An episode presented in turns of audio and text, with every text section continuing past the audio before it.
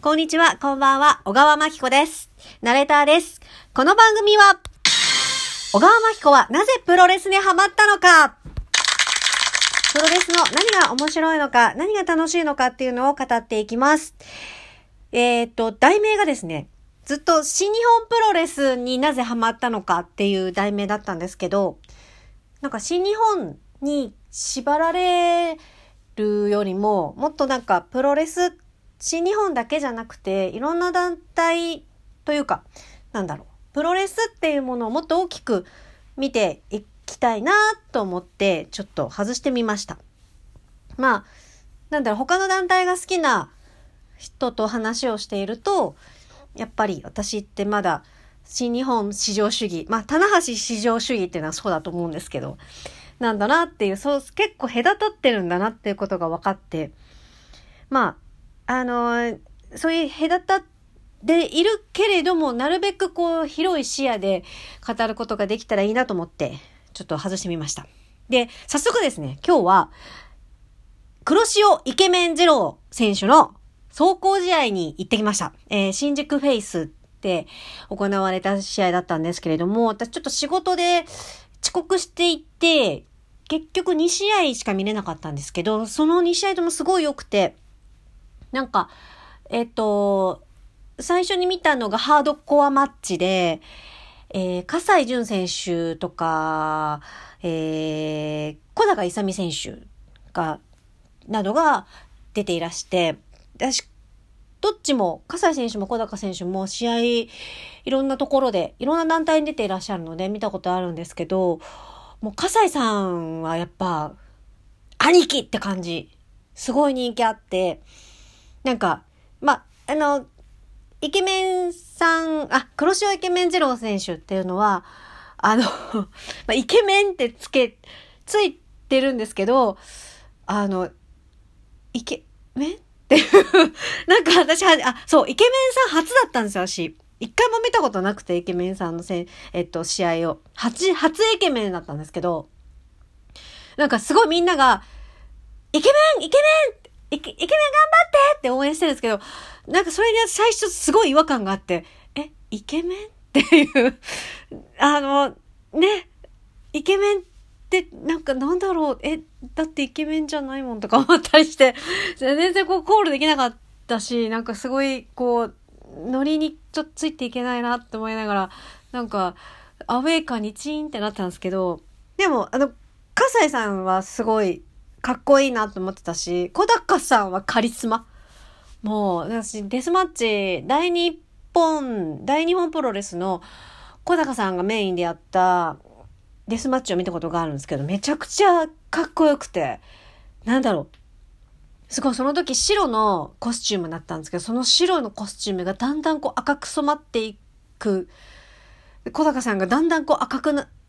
染まっていく、あの、デスマッチなんで、こう、なんだ、蛍光灯とかで殴られたり、あと、ラダーを使って、やったり、画鋲とかいろいろ使って血だらけになっていくんですよ。ハードコアって、あの、デスマッチって。で、本当に小高さんがだんだん血に染まっていく様子が、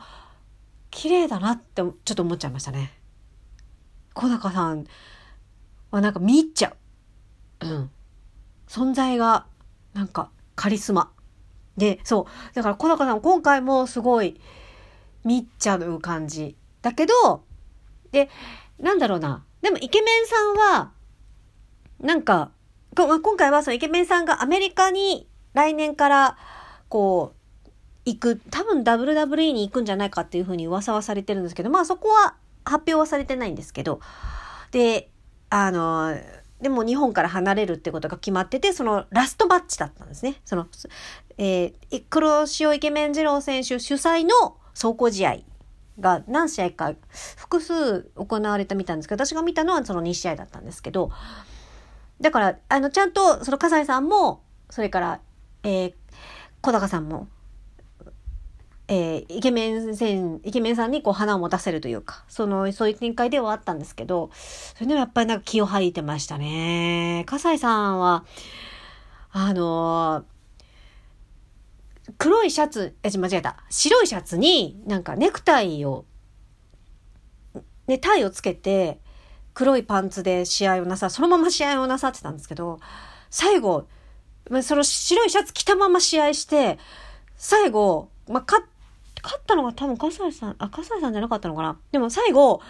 あの、まあ、笠井さんチームが勝って、イケメンさんは負けたんですけど、イケメンさんは最後まで負け続けたんですけど、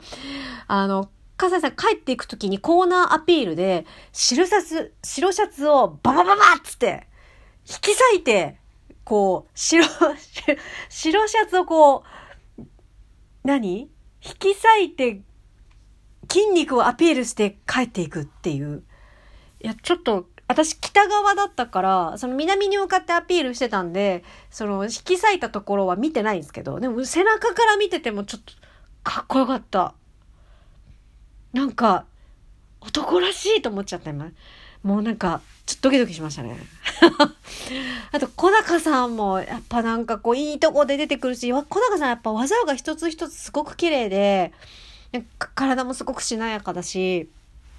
あと、二丁拳銃のお二人もす、お二人、あの、小高さん含め、お二人、すごい良かったですね。かっこよかった。なんか、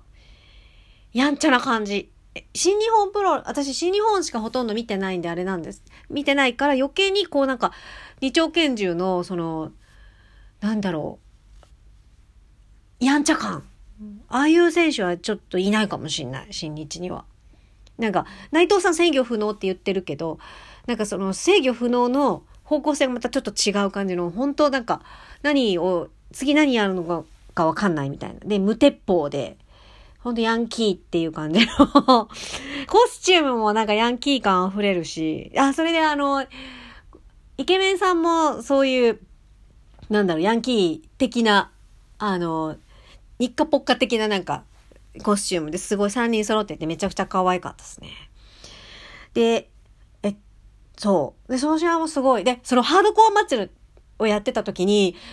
あの、ラダーをラダーを用意されてて、ラダーってあの、はしご、金属のはしごなんですけど、そのラダーで、リングの上じゃなくて、あのー、お客さんの観客席にラダーを設置して、そこからイケメンさん飛ぶっていう。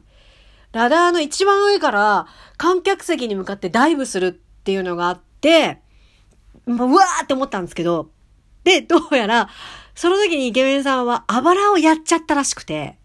その走行試合の時に、あばらをやっちゃった。で、セミファイナルっていうか、ね、その、最後から2番目の試合の時にそれやっちゃって、あの、メインの試合の時に、あばら押さえながら試合してるっていう、すごい展開でしたね。ね、メインもすごい良かった。私、メインで知ってる選手は高木選手、あの、DDT の大社長の高木選手と、それから竹下くん、DDT の竹下くんしか知らなかったんですけど、でも、竹下くんが、私、棚橋さんと竹下くんが DDT で戦ってるんですけど、その時以来ぐらいに見て、見たんですよね。いや、なんか、すごい大人になってて、すごい、かっこよかったですね。うん。かっこよかった。あと、なんか、高木社長は、私、高木社長で49歳でいらっしゃるんですけど、と同世代の人と、なんか3回ぐらいデートしたことがあって その、で、ど、その人が、なんか高木さんと同世代、ね、同世代で、なんか大学の頃に高木さんってすごい有名人だったらしくて、なんかパーティーサークルの主催者で、めちゃくちゃ人を集めてて、それがなぜかプロレスの団体の社長になるっていう、それが、に、もの、その同世代の大学生たちはめちゃくちゃびっくりしたらしいですね。高木さんってその世代のすごい有名人だったみたいなんですけど、で、しかもその人はプロレスラーになってるってことを知らなくて、高木さんが。で、え、あの、今、高木大社長ってプロレスラーなんですよって言ったら、マジでって言ってて。で、いや、今でも現役ですよって言ったら、えー、って言ってましたね。めちゃくちゃ驚いてましたね。まあその人とはあの残念ながらお別れしましたけどていうかそもそも付き合ってもう何かあったって3回のデートで終わったっていう付き合ってなくてもう今友達みたいな感じですけどまあそんなことはいいんですけどはいなんかそういう高木大社長の試合を久々に見て、でも高木さんの試合もすごい面白かったし、で、黒、ね、イケメンさんが、そうやって、あの、あ、でもそのセミで、ハードコアであばらを痛めて、大きい声出せないんだよねって言いながら、でも、あの、アメリカでまた新たな色をつけて頑張ってきますと。で、お前ら死ぬなよ! って。いうマイクをしてて、なんか、イケメンさんこう愛されキャラだなっていう、もうなんか声援が、イケメン立って!イケメン頑張ってっていう感じの女子の声援がすごい多くて、そういうなんか、あの、だ、なんかこう、ほっとけないっていうか、ダメな子ほど可愛いみたいな感じの、なんか、なんとかしてあげたい、応援してあげたいっていう感じの選手なんだなと思いましたね。すごいこう、なんだろう、めちゃくちゃ強い感じではないんだけれども、でもこう、すごく、思わず応援しちゃう。でもすごい一生懸命だし、すごい笑顔が、すごい、なんていうのかな、明るくて、雰囲気が本当こう妖精なんですよね。ペカって笑う感じ？なんか、すっごい、あのー、なんだろう、か、か、あんま格好つけてない感じ？すっごいこう、ね、イケメンっていう リングネームだけど、全然格好つけてなくて、なんていうか、ものすごいこう、天然用、天然な用でしたね。用のキャラ。もうほんと明るい笑顔で、こう、スポットライトが当たってなくても笑顔がパカッ、ピカッて光ってる感じの、すごいいい、はい。なんかイケメンコール私、最初は戸惑ってたけど、最後はイケメンイケメンって言ってました。もう全然違和感なく言ってました。楽しかったです。はい。イケメン選手頑張ってください